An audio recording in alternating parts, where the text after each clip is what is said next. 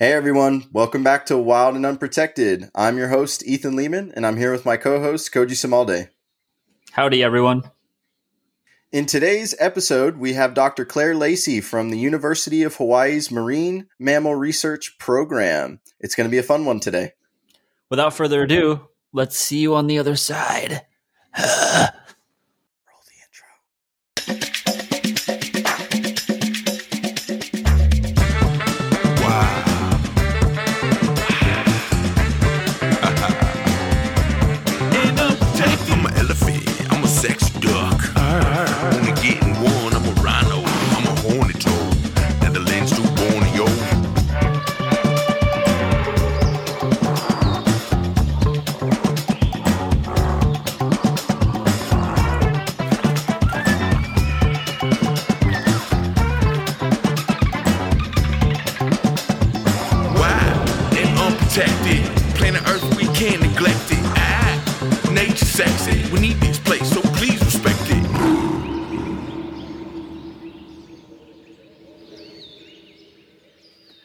everyone. Welcome back to Wild and Unprotected. This is episode two. Today we have a very special guest that we have been trying to track down. She's been so busy.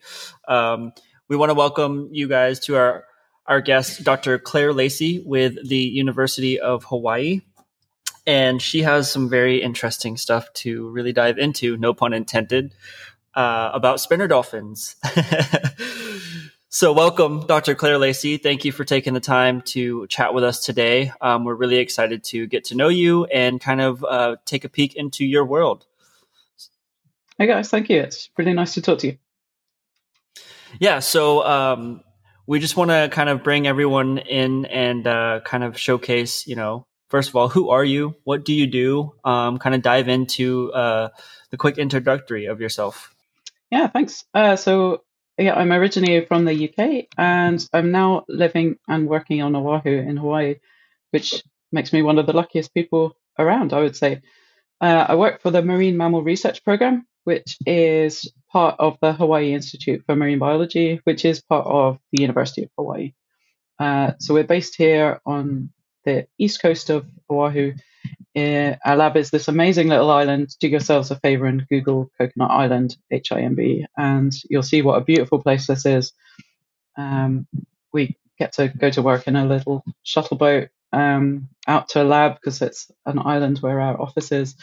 Uh, so yeah, truly, uh, truly have an office in paradise. And for my actual uh, actual day to day work, I I'm employed here to get abundance estimates for spinner dolphins around the main Hawaiian Islands. That's amazing. Really living the dream, huh? Uh, yeah, for sure. I am super lucky. I know that much. So you'll you'll have to take it back to the beginning. Um, how how did you end up uh, getting to Hawaii? Where did your journey in conservation start? Yeah, so I guess I was one of those kids who uh, always wanted to work with dolphins, and I feel like there's probably a few of those out there. It's just I was lucky enough that this actually happened for me. Um, I'm going to say lucky a lot, I think, during this episode, because that's genuinely how I feel about this. Um, and I, there aren't any more. When I was a really small kid, there used to be dolphins in captivity in the UK, but now and for a long time, there haven't been. And so the first time I really saw them in the wild was on a family holiday up in Scotland, uh, which is kind of the other end of the country from where I grew up. And it is there's this amazing place there. I think I was about 15 or 16, uh, where you can stand on the beach, and it's a really well known spot in the UK. Everybody, you ask any of the locals, they tell you what kind of time of the tide you need to go and all of this. You can stand on the beach by this lighthouse and you can see dolphins from the shore. You don't need a boat, you don't need to spend any money. You can just stand there on the beach and watch them as they come through fishing for salmon. And I think for me, I remember getting really emotional because I'd wanted to see dolphins forever. Uh, that was, yeah, I was a real nerd about that as a child. And then I finally got to see them, and it was everything I wanted it to be. Uh, and that was, yeah, kind of the clincher for me. Was I know this is what I'm going to try and make this my job. Uh, yeah, and I was lucky enough that I did manage to do that. Hmm. That's incredible. You know, having said that, there aren't dolphins in captivity in the UK. Like that's news to me. I didn't know. I didn't know that to that extent. Um, but to be able to see them naturally in their you know in their way of feeding like i'm sure that's something that's so spectacular to see with the with your own eyes let alone hear about it or watch a documentary about it but to experience that as a young lad and to bring that into your profession like let's let's really um let's dive into like what happened on that shore between that time and now. Like where did claire take her fascination and obsession? I will call it an obsession because it's your it's your absolute job That's now. fair.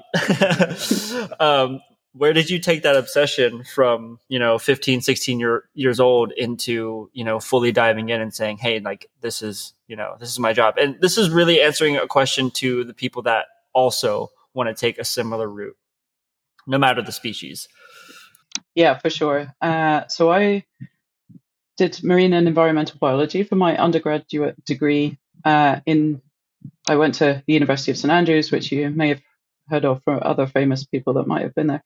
Um, it's yeah based in based in Scotland, a bit south of where I'd seen those dolphins, and it has the biggest marine mammal department, I guess, for the UK. So I was like, this is I I could be very single minded when I wanted, and I was like, you get to apply to six choices in the UK. You list your top six, and that was like my number one. And I only went to visit that one. I didn't even bother going to visit the other five because I was like, no, I'm going there. That's where I'm going to go. So I was lucky it worked out, or I'd have ended up going to school somewhere I'd never even been to visit, which could have ended badly.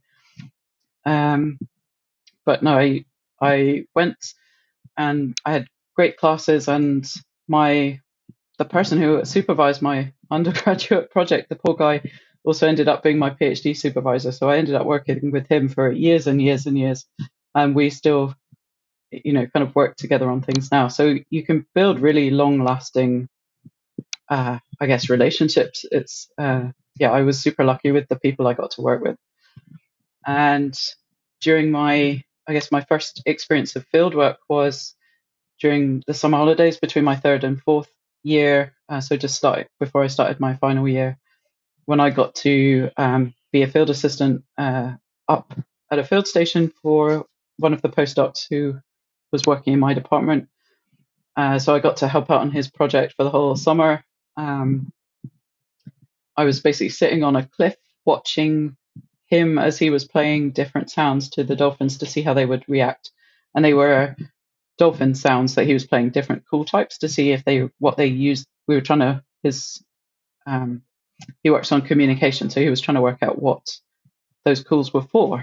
Um, uh, so yeah, it was an amazing experience. We had to be out um, and on the water before the Dolphin Watch company came out and kind of got in the way of our videos. So we were starting really early in the morning and we'd be finished by kind of lunchtime which meant that the afternoons I could spend getting to know the other people in the field station and finding out about their projects. Uh, so I got to learn a whole ton of different stuff from Vincent, who I was working for, uh, but also from everybody else who was at that station too. So it was a really good kind of immersive experience into finding out what life is like as a field scientist, I guess.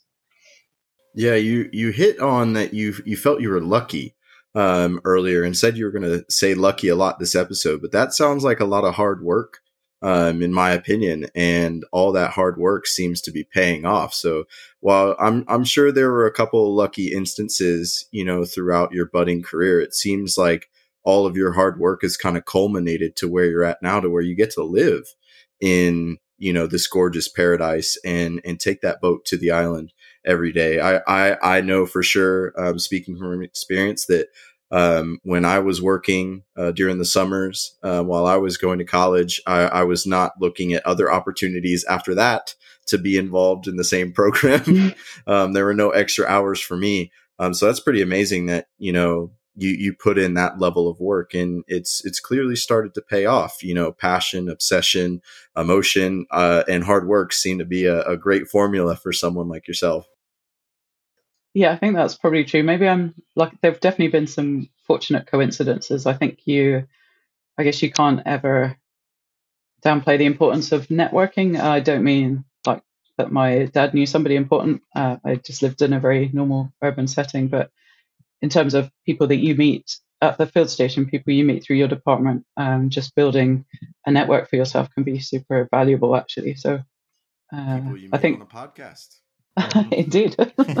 uh, so yeah, there's definitely an element of luck with who I got to meet, but um, I won't pretend it wasn't hard work at times too. There's a lot of long days if you do field work for for any species, I guess.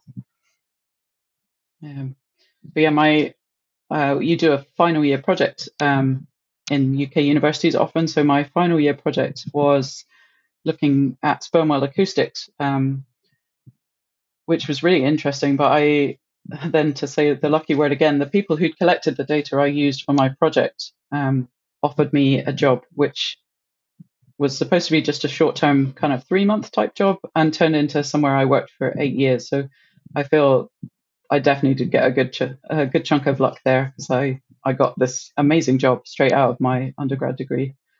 Um, and I would say this is a little top tip. It's not always about your grades. Um, I definitely didn't finish top of my class, and there's you know there was 30 of us finished with the same degree, but I got that internship because I really liked boats and I spent a lot of time hanging out on boats and I was in the you know sailing club at university and we weren't any good but it meant i knew how to tie some knots and uh, stuff like that. And that was why they gave me a job on a boat because i knew i liked boats. Whereas yeah yeah so sometimes pick your extracurriculars wisely too i guess. It's nice to have a little bit of humility too um, looking back on on your career to say yeah we weren't great at sailing but i knew that i could learn something and bring that into my passion um, you know, to kind of piggyback on what Ethan said, that hard work and um, uh, finding, you know, that network, like you said, Claire, um, is extremely important nowadays, um, no matter what the industry, you know, because if you show up and show that you're passionate and that you care and that um, you have intention to do something in that profession, you know, you're kind of going to gravitate towards mentors. You're going to find people that you want to be like, you want to work with, and that you want to be around all the time. And I think that it might have been very easy um, being on an island where there's not many people uh, that are, you know, so spread apart. You're in this community, you know, um, and I could only imagine what that had had been that eight years of your early career had been like, you know, spending however many months or weeks on on a boat and then you know spending however many months or weeks in the office you know? Can you kind of elaborate on what that experience was like and transitioning into the position you're in now? Yeah for sure. So it was uh, it was an amazing job. It really was. I loved kind of every second of it. And so i would spend most of the field seasons uh, living on this boat. And it started when I first started, it was a 45 foot sailboat, and then they upgraded to a bigger one. Uh, so the like the larger one was 72 foot, and they were both wow. um, sailing boats. So yeah, they were not huge, and there would be there was eight of us on the team, of which kind of five to six were on the boat at any one time.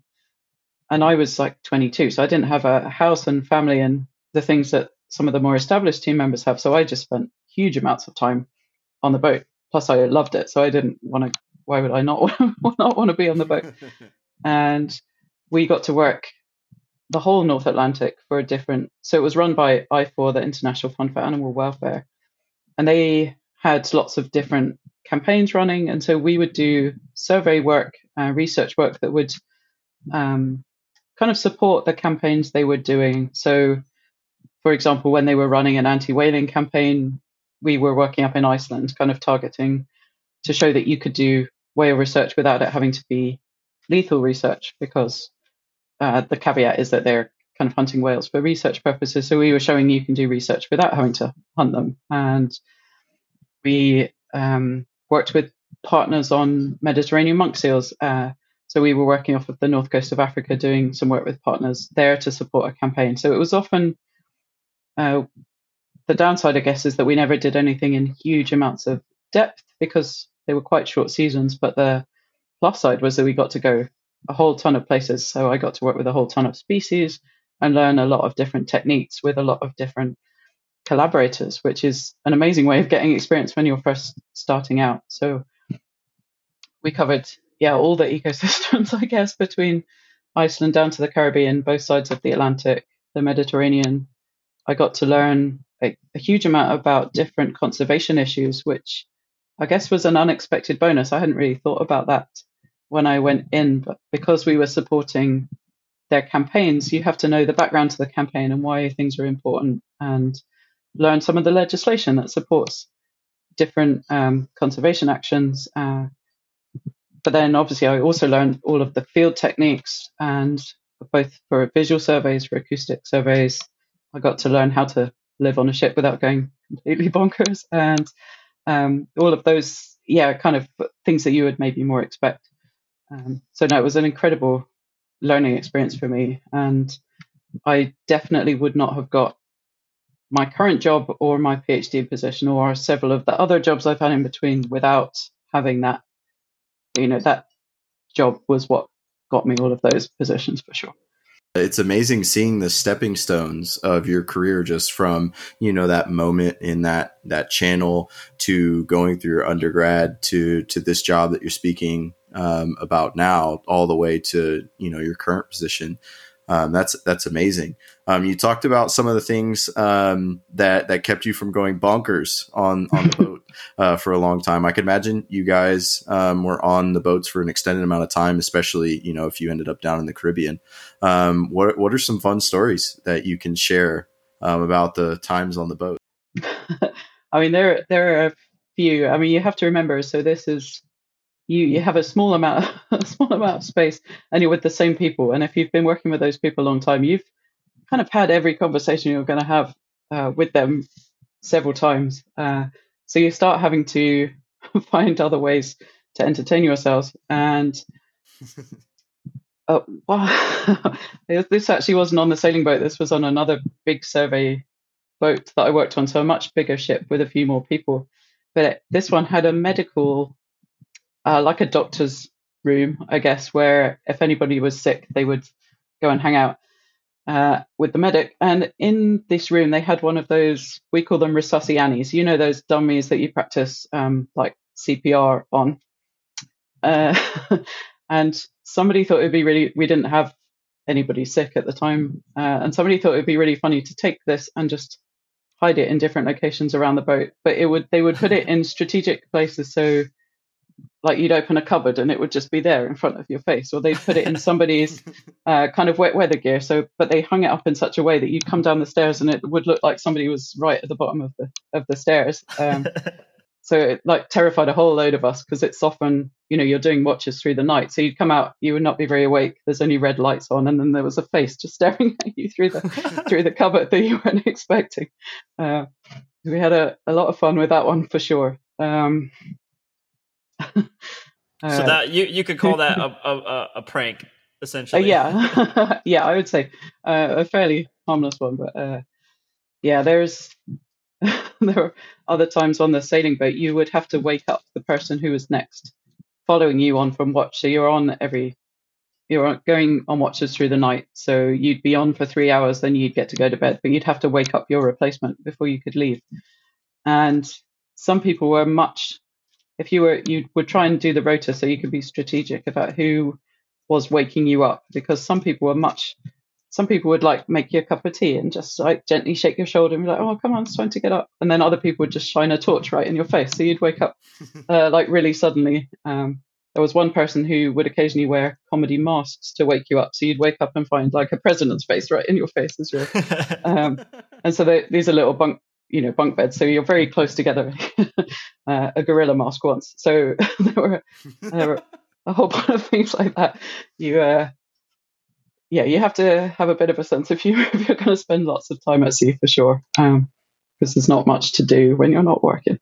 Um yeah, it seems like it, and you know, a, a big premise of this this show is being able to show, you know, that that behind the scenes, you know, the the wild stories that happen, you know, when you're out on a research mission, you know, for an extended period of time, and and give a peek behind the curtain that you can have fun and you can you can do all of this while doing, you know, a, a, a fairly important job. Um, so those those are those are pretty awesome. Yeah, and it was. I mean, there are also some you know, the usual things people would bring a guitar. There was always music. Uh, those kind of events. One ship I worked on, for some reason, we were allowed ice cream on Sundays. I don't know why, but we turned into a whole group of little kids on Sunday afternoons because they let us have ice cream, and it was like birthday parties when you're really small. um, you kind of have to, yeah. Once we, uh, uh, yeah, all kinds of things. I remember us making a puppet show once on this one after an extended period of really bad weather, just because we'd utterly run out of things to do. Uh, particularly if the weather's bad, it gets very um, repetitive very quickly because you can't you're a long way from land there's nothing to see the weather is bad. So you go out you get cold and wet for two hours or three hours then you come back in but it's too rough to sleep and then people get overtired um, and then you start doing really silly stuff like that because you you get excited by ice cream because that's a highlight. It's a break in routine kind of thing. So you yeah. Uh, yeah you you do end up reflecting later, just like, what what are we doing? um, but the sailing boat, the newer one, had a um, like you could turn the saloon into a cinema. So we watched a lot of really bad movies. We because uh, you don't want to watch good movies in that situation. You only want to watch bad ones. So we went through a phase of watching like all of the ter- Sharknado, Mega Shark versus Giant Octopus, all of those terrible, terrible like ocean creature movies. I feel like uh, that's horrible to watch while you're on the water. But they're so bad. It was just they're so funny. Um, yeah, I got a whole run of those. Um, but there's some really beautiful stuff out there as well. So when you're uh, uh, yeah, when you're kind of not messing around and not working, there's also some amazing stuff to see out there. It sounds really weird, but the when you get away from land and there's no light pollution and you get to see the stars, how the stars are really meant to be when there's no lights around, um, it's it's kind of amazing to. It sounds it's another one of those things that sounds weird to describe, but it sounds, you know, it's it's incredible to watch, um, and kind of bioluminescence, which is where the little plankton glows green, and you see you're looking at the water and there's just little green flecks. And if you're super lucky, you get dolphins come up through that, and it almost looks like torpedoes coming through the water, but it's dolphins coming, and you wouldn't know they were there because it's dark, except you can see their trail in the green, uh, like bioluminescence, and it's yeah, things like that you never would get to see if you didn't spend large amounts of time at sea. And it, yeah, I think those are some of my favorite memories, just like yeah, with stuff like that you would never see. And it, it makes you think. You almost like have to like have to experience that in order to really understand you know and even just plant the seed of how important it is that we need to conserve that. That we absolutely need to conserve that. Like to get a little bit off topic here in Tampa Bay where I live um over the course of early social distancing and covid times nobody was on the water. Not one jet ski, you know, not one paddleboarder, not one fisherman. And Tampa Bay here came back to life because of the um, absence of human presence.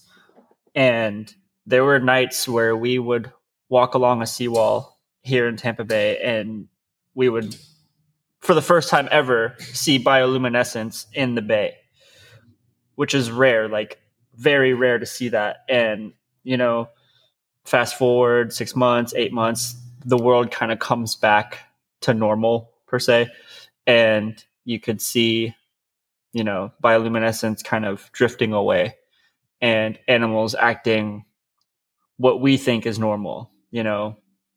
And it's sad, you know, because there's times where you are in those beautiful places and you're able to experience something that is surreal and completely natural and makes you wonder how that's even possible. And then you go into the middle of a city somewhere and you're like, where's where is the wildlife? What was once here before this concrete jungle? You know, um, and I could speak hours on that, but I'm sure your experience eight years as an you know, as a researcher going through so many different species and, and finding so many different, um, you know, just new experiences, I have a question. Mm-hmm. What it, of all the species that you've worked with, in that span of time. What was one of the most memorable things that you experienced, whether it be in the North Atlantic or wherever you were? What was some of the most ex- memorable experiences? Uh, this is actually from a different ship, a different time, but I, I have a weird obsession with penguins. Um, so, like, deep in my heart, I'm a dolphin nerd, but I love penguins also. And I think because they're kind of, they are birds, but they're almost marine mammals. They're so, like, they're so weird for a bird. And I had an amazing opportunity to work for British Antarctic Survey just for one survey. So I got to spend um, kind of almost two months on a big government, UK government ship going down to do a tour of Antarctica. And we were working around South Georgia, which is um, a kind of sub Antarctic island. And I remember the first time I saw penguins, I cried. um, I was like so excited to see them. Uh, so that was like my, I think, because they're, you have to go very specific places to see penguins. Like you can see different types of dolphins in a lot of places, but you have to yeah, you it's hard to find penguin. I mean, my one of my pets is called penguin. That's how much I'm uh, I know about those. Uh, See, we're we're learning new things about you, Claire. yeah. yeah, I have a little a little cockatiel called penguin. Um, but, um, but that place was like it, kind of amazing. I think if you grew up reading, as I did, a lot of Antarctica type books and the kind of old explorer books. Uh, getting to see some of those places is is amazing in itself. Um, but also going back to what you said about Tampa Bay, it's Antarctica is literally is the end of the world, and it is so far away from everything. But even there, you would imagine, you know, we're on a big government ship. You would imagine you'd be the only people there, but you see, coming like in some of those bays, there would be almost a line of cruise ships waiting to come in, and they stagger them so that the people, the guests on board, get the feeling that they're the only boat there. But you, if you're going out past them, you see one come in, and then the next one's just waiting, just kind of around the corner. Um, so even there, it's not remote anymore. Almost, I mean, it is physically, but it's people go there now. It's hard to find isolated places. Um, wow. Yeah, it was kind of it was a little bit depressing when I I was there. So we were part of the problem. They were seeing our ship too. It wasn't just going in one direction, of course, but I was quite surprised by that. Um, definitely. Which is, wow, you know, that's impactful, yeah. man. That's impactful. You know, yeah. wherever wherever there's a dollar to be made, right? Yeah, and some of those companies do great stuff by letting scientists come on board. And as we touched on earlier, if you don't get to experience something, it's hard to care about it. So it's hard to criticize what they're doing, um, but it's not quite how you imagine it's going to be. Definitely. Yeah, when you get to experience it, I, I feel like that's when the emotional connection really kicks in, like you were talking about. When you when you get to meet it face to face, um, the the impact that I feel like it has on individuals is a hundred times more than it would be if they never experienced it. Uh, you know, you you could almost deny that these things happen because you've never seen it yourself. you know, it's like that old adage, you know, if if a tree fell and it didn't make a sound in the forest, did it fall? You know, or mm-hmm. if I completely butchered that, I apologize, but the, the gist is the same. Um, you know, that that emotional impact that people get from experiencing things is huge. That's something that Koji and I have been through with with the start of you know this program, um, and it's hopefully something that people really get to experience you know going forward. And it's it it really is sad how far reaching negative human impact is when it comes to you know ecosystems, environmental concerns. And you know just how naive people are because they don't get to experience it. It's it's it's depressing, but at the same time, a fixable problem. And I, I think that's a highlight that it is fixable. Yeah, for sure. I mean, definitely an Antarctic cruise is something if you're not going for work, or even if you are going for work, you know, there's a definite amount of privilege there. And paying for one of those as a holiday is not something that's many of us are ever going to be able to do.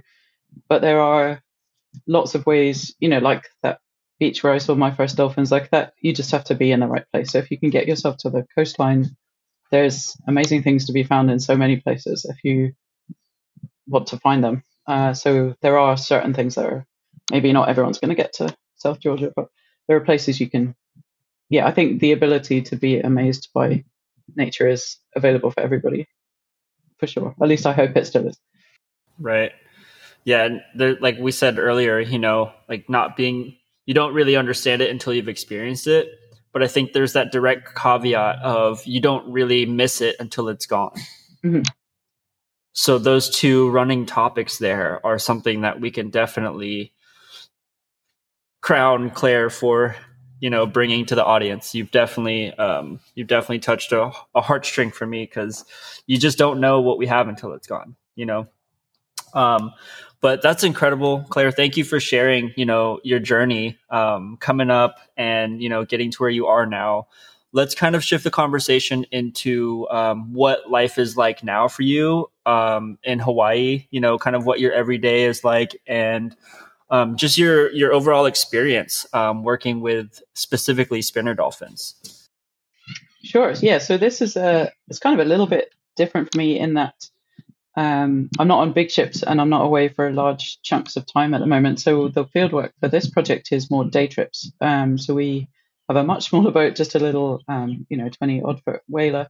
So very different to, to the big government ship type situation. And we go out. Um, my first year here, we were trying to survey the whole of Oahu. So we're surveying out to kind of three miles off the coast because well, we'll go back a step. Spinner dolphins are cool, really cool little dolphins, and they do hang out in the open ocean. But when they hang out near islands, particularly Hawaii and some of the other Pacific islands, they have a quite cool diurnal uh, kind of pattern going on where they feed offshore at night and then come in during the day and they hang out really in very shallow water, very close to the coast to rest and socialize. And so they're pretty much sleeping during the day and feeding at night to simplify. And that means if you want to find them in the day, they're you don't have to go very far. They're very you, they're pretty predictable. They like sheltered resting bays, um, which makes them yeah super easy to find. They like um, the sheltered side of the island, so you get to work the nice the nice side of the island. You don't have to fight the weather conditions. And whilst this makes them really easy to study in some ways because they're very accessible, that also means they're very accessible to everybody else too. So they've been, particularly here, the subject of very intensive dolphin watching programs and swim with programs. And NOAA has the, so the kind of federal agencies have recently brought in legislation to stop swim with programs and to limit how close you can get to them to try and give them a bit of a chance because they're resting when we're trying to swim with them. So it's like, you know, you're trying to sleep and somebody's poking you in the shoulder the whole time, kind of wake up, wake up.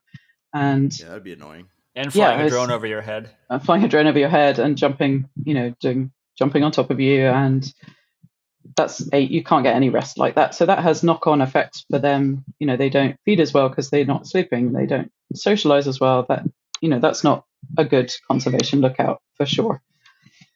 Um, but my post was funded because we don't also have any idea how many there are, and if you don't know how many there are, it's really hard to know if the population is going into decline or if they need additional management measures or uh, you know what's happening. You need to you need to have a baseline to start with. So, with that being said, we don't even know if they're listed as endangered because we don't have population numbers, or we do know and we don't know how many exist in the wild now. Uh, we do have some population numbers, but they're um, so the U.S. manages marine mammal. This gets into legislation a bit, but the U.S. manages marine mammals under stocks. Uh, they're so they're defined as little populations um, that hang out together. So Hawaii has four um, insular spinner dolphin stocks. This, yeah, sorry, this is a bit dry. No, Um, for. And for some of those, we have some information, but it's quite old. So there's information from Hawaii Island from, oh, off the top of my head, sorry, Julian, if I've got this wrong, I think around 2012. I need to check the dates.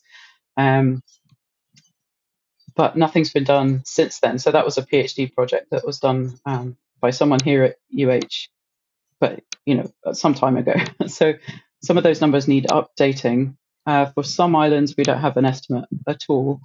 For some, we just have pieces of an estimate. So there's an old estimate from 2010 11 for the west side of Oahu, but there's nothing for the rest of that stock. Uh, so it's kind of lots of little pieces. So the aim was to try and get something a bit more holistic for the whole setup. Um, so I my first year was working to try and get the whole of Oahu done, not just the west side. Uh, the west side was done because it's easier; it gets shelter from the mountains, so the weather's much nicer on that side.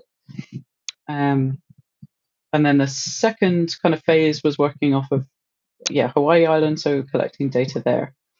Uh, so on the field days, you go out again super early because the weather is normally nicest early in the day. Uh, so we'd be out kind of for daybreak and we'd stay out till normally around three in the afternoon, which is often when the wind starts to pick up. And we'd be looking for as many dolphins as we could find during that time. There's a specific survey design you have to follow to make sure you cover the whole area evenly so you're not just going to places where you know they hang out because that's going to mess up your estimate. Yeah, like that spot looks good. Let's let's go there. Yeah, no, that's cheating. You can't can't just do that. you have to go to the less good places too. Um, taking photographs of all the animals we find so that we can try and recognize individuals and see if they're moving um, to different places. Um, yeah, so that's that's kind of the field days. Um, so nice long days on the water, but then home uh, in the evening, so not staying out overnight. Because uh, then they go off to feed yeah, then they go off offshore and it's dark and you're in a tiny boat, so you don't want to. You might as well go in. Um, mm-hmm.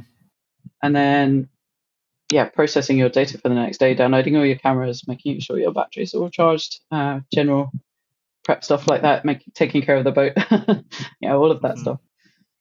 The less glamorous side, uh, fighting, fighting with the batteries. Well, it seems like you get better sleep now.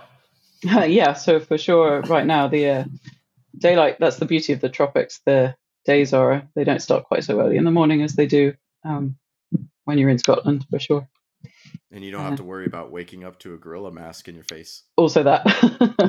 Yeah. Or a cpr dummy around the corner just waiting to jump out and scare you. Uh, yeah i'm going to go into lab now and find somebody who's done that. I should never have said this out loud. So uh, claire you touched base on you know what your everyday looks like, um, the type of research you're doing, the type of surveys you're taking. Um, what is the other side of um, spinner dolphin research in terms of um, in, endangerment? Like, what uh, problems does this species face, whether it be from humans, whether it be lack of nutrition, food supply? What are some things that um, that you're seeing as a as a problem for these dolphins? Yeah, so for for this species, at least at the moment, it doesn't seem like food is an issue for them. It feels they seem to be able to to feed okay, which is great, obviously. But the main problem for these guys is I mentioned them being so coastal. That means they come into contact with people all the time. Um, and I don't know if you've ever been lucky enough to come here or come to any islands that have a similar setup, um, you they hang out outside the harbor some days. Like they're right there. You don't need to try and find them.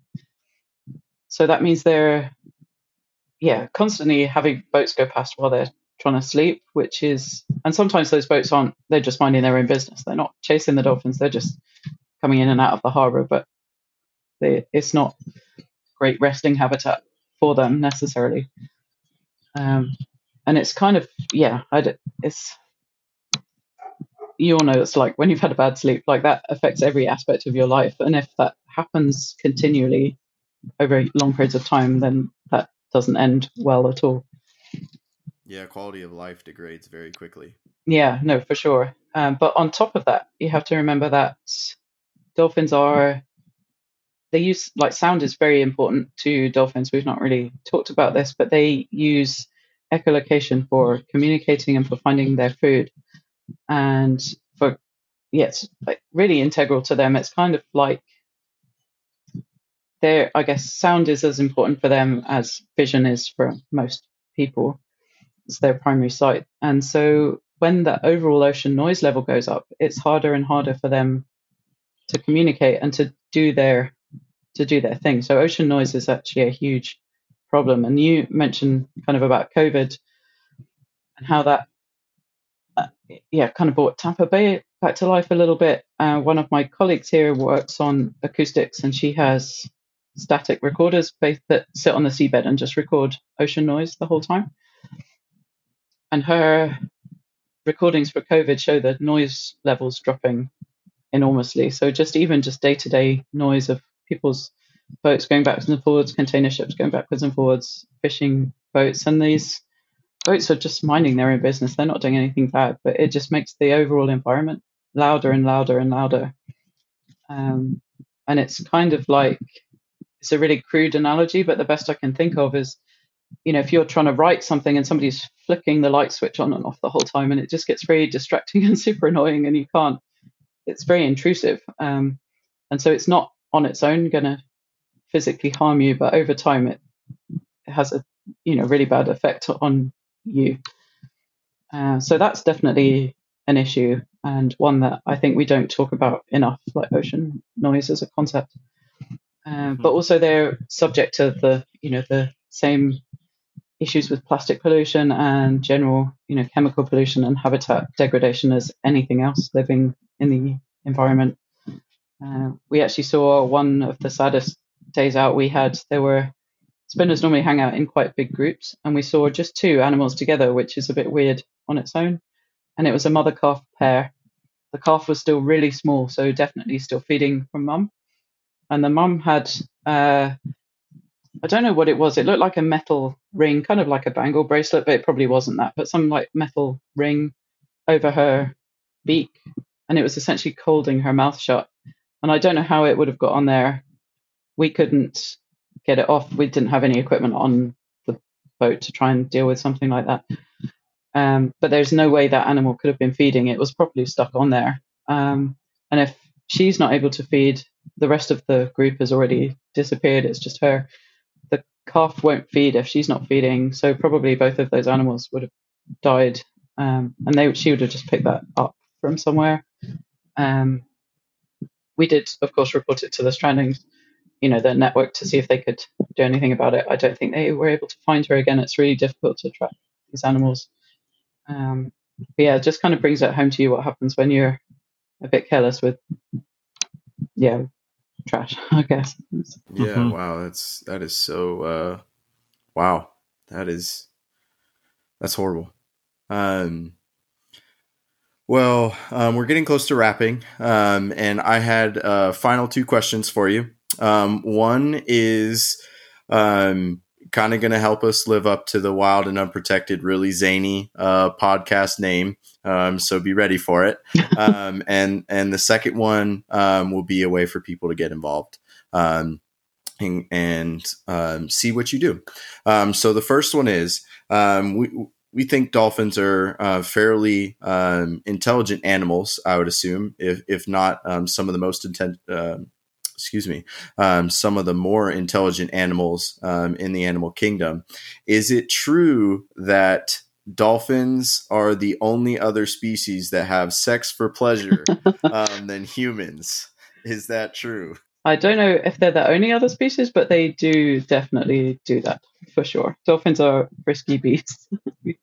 have you have you ever encountered that while while um, on a on a research mission? Oh, you see it all the time. There, if you are watching, if you're lucky enough to see dolphins bow riding, you'll see them touching like flipper to flipper, which is social contact. But you also see one swimming on top of the other in a familiar looking shape, and that's they're doing exactly what you think they might be doing often. Uh, so yeah, it's very easy to see. uh, I, I kind of think that's incredibly talented. that's I, I, couldn't imagine doing that and moving it. it's quite a skill for sure. Um, so yeah, we have a lot of uh, inappropriate dolphin GoPro footage. We were we actually were joking about setting up an OnlyFins account to see if we could make some money for the lab. I think we have our our episode name. OnlyFins. that's to it. make right your there. research money somehow, right? yeah, that's uh, that is definitely. I'm sure there's someone who's like, "Wow, a whole new world just opened up." yeah, we maybe, yeah, we should maybe not go too far down that path, but yeah, they do. yeah, we'll They're, we'll, uh, we'll keep that surface level. they're a tactile species, tactile group of animals. um, so the final question we have, so we can wrap, um, is how did you get involved with the University of Hawaii, and how can others um, get involved um, with your program, or you know, see what you guys are doing um, on a day to day basis? Um, how how can people see that? Uh, sure. So actually, my way in is really boring. I just saw the job advertised and applied for it like a regular job. So um, that maybe doesn't help help people. Um, I didn't even know but, that works. Yeah, no. So sometimes, yeah, if there's vacancies, they go on our website. So we have, yeah, the lab has a website, of course. Um, I don't know, I can't remember what it is. Let me just check as we're saying that. Uh, we also have social media, particularly our Instagram account is. Um, sorry, I'm just trying to check uh, check what the website is now. Uh, our Instagram account has probably most stuff on it, uh, and that is underscore mmrpuh. Um, I believe a certain someone was just featured um, on a post on Instagram in the last week, if I remember correctly. We were featuring it because it's Women's History Month, March. So we were featuring uh, all of the amazing women who work in the lab. Uh, there's lots of very cool people work here, so you should check out all of those. Not just mine. You should you should check out the others too. Um, but we have Twitter and Facebook as well. But I would say probably Instagram is the best one of those. Um, we take if this is a career that you think you might be interested in, um, whether you're just starting out or whether you want to change your career, kind of any stage, get in touch with us. Depending on the projects that are happening, we do take volunteers and interns.